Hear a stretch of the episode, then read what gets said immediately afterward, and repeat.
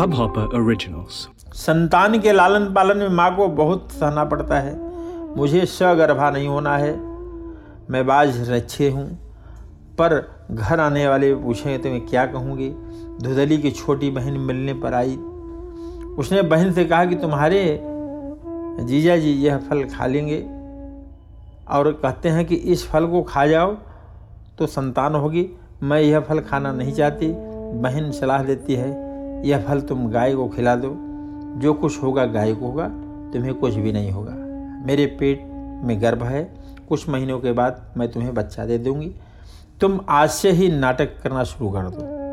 तुमने कब फल खाया और तुम्हें गर्भ रह गया। आत्मदेव तो भोले हैं, उन्हें कहाँ समझ है? बुद्धि की छोटी बहन मन। मन बुद्धि को झूठ झूठ समझदार देता है, मन अनेक बार ठगता है। बुद्धि मन को सलाह लेकर दुखी होती है। परमन विश्वास रखने वाले को मन गड्ढे में गिराता है। थकता है। दुदुली ने फल नहीं खाया। गाय को खिला दिया। दुदुली ने कपट किया, नाटक किया और उसके पेट में गर्भ रहा। एक रात्रि में बहन का पुत्र ले आई और सुबह ज़ाहिर किया कि उसे पुत्र हुआ है। आत्मदेव स्नान करके पुत्र दर्शन करने लगे। बालक को देखकर उन्हें थोड़ी शंका हुई, यह बालक कल का जन्मा नहीं? प्रतीत होता है। यह तो दो तीन महीने का प्रतीत होता है। धुधली आत्मदेव को समझाने लगी, ये आप शंका मत कीजिए, यह संत के प्रसाद का बालक है। इसी से जन्म के साथ ही बड़ा हो गया है। मुझे जरा भी कष्ट नहीं हुआ है। यह मेरा पुत्र है, विश्वास रखिए, मेरा नाम धुधली है। मेरी इच्छा के अनुसार पुत्र का नाम धुंधकारी रखिए। संत की प्रसादी गाय माता के पेट में गई। गाय ने बालक को जन्म दिया है।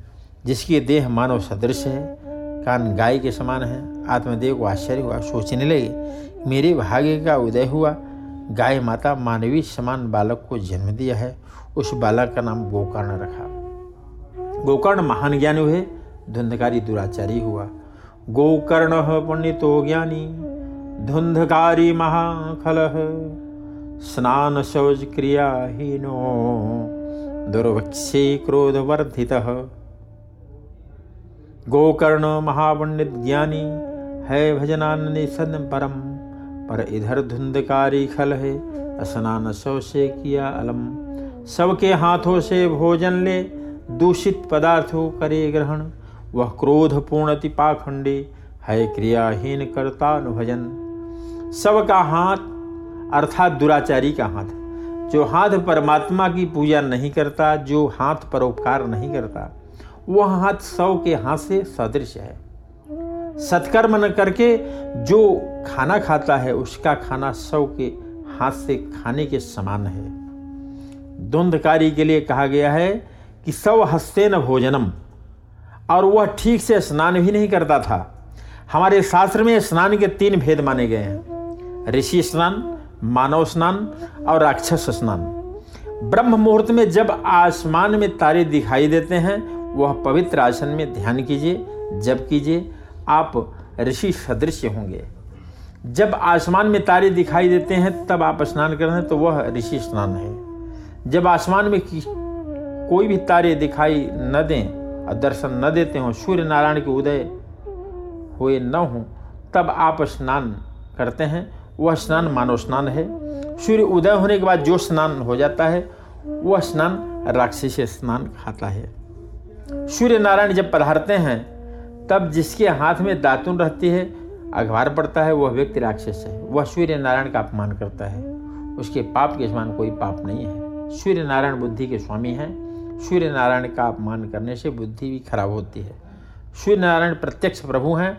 अन्य देवों के दर्शन भावना से होते हैं, पर सूर्य नारायण के लिए भावना आवश्यकता नहीं है। वे प्रत्यक्ष दर्शन देते हैं। धुंधकारी पाँच इंद्रियों में फंसा हुआ है। नालायक पुत्र माता पिता को रुलाता है। धुंधकारी ने घर की संपूर्ण संपत्ति बर्बाद कर दी।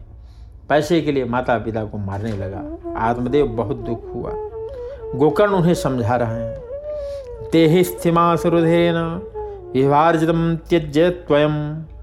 जाया सुतादिशु सदा मम त्वां विमुंस पश्यानिशं जगद्दीदं क्षणभृङ्गनिष्ठं वैराग्ये रागरसिको भावभक्तनिष्ठः।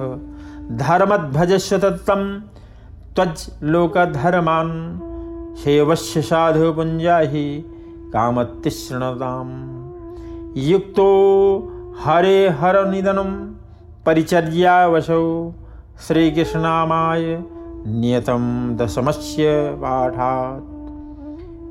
पिताजी बहुत गई थोड़ी रही, अभी बाकी घर छोड़ने की इच्छा नहीं। मृत्यु सवार है, काल धक्के लगाकर मारेगा, तब हाय हाय करके सब छोड़ना पड़ेगा। यह सब समझकर अभी घर छोड़िए, इससे क्या बुरा है? आत्मदेव नदी के तट पर गए, वहाँ दिन भर भक्ति कर रहे थे प्रेम पूर्वक दसम स्कंद का पाठ कर रहे थे, ग्यारह घंटे एक आसन पर बैठकर शांति से पाठ करने में स्कंद पूर्ण होता है। अनुसंधान के साथ, भावपूर्ण परमात्मा के दर्शन के साथ साथ शरीर के अंगों को बिना हिला डुला कर पाठ कीजिए। जिसके सब अंग स्थिर हैं, वह परमात्मा के प्रिय हैं। स्थिरंग तुष्टुआ सस्तनोभिर भी। पाठ कर देश में हाथ पाँव, मस्तिष्क को हिलाने पर वह अधम पाठ कहलाता है। मैं अपने प्रभु के समक्ष बैठा हूँ, मैं जो कुछ बोल रहा हूँ, उसे मेरे प्रभु सुन रहे हैं। इस भगवान के दर्शन के साथ साथ भगवान के स्मरण के साथ साथ धीरे धीरे शांति से पाठ कीजिए। आत्मदेव सुबह से पाठ का प्रारंभ करते हैं। वह पाठ संध्या के समय पूर्ण होता है। सारा दिन वे संसार को भूल जाते हैं।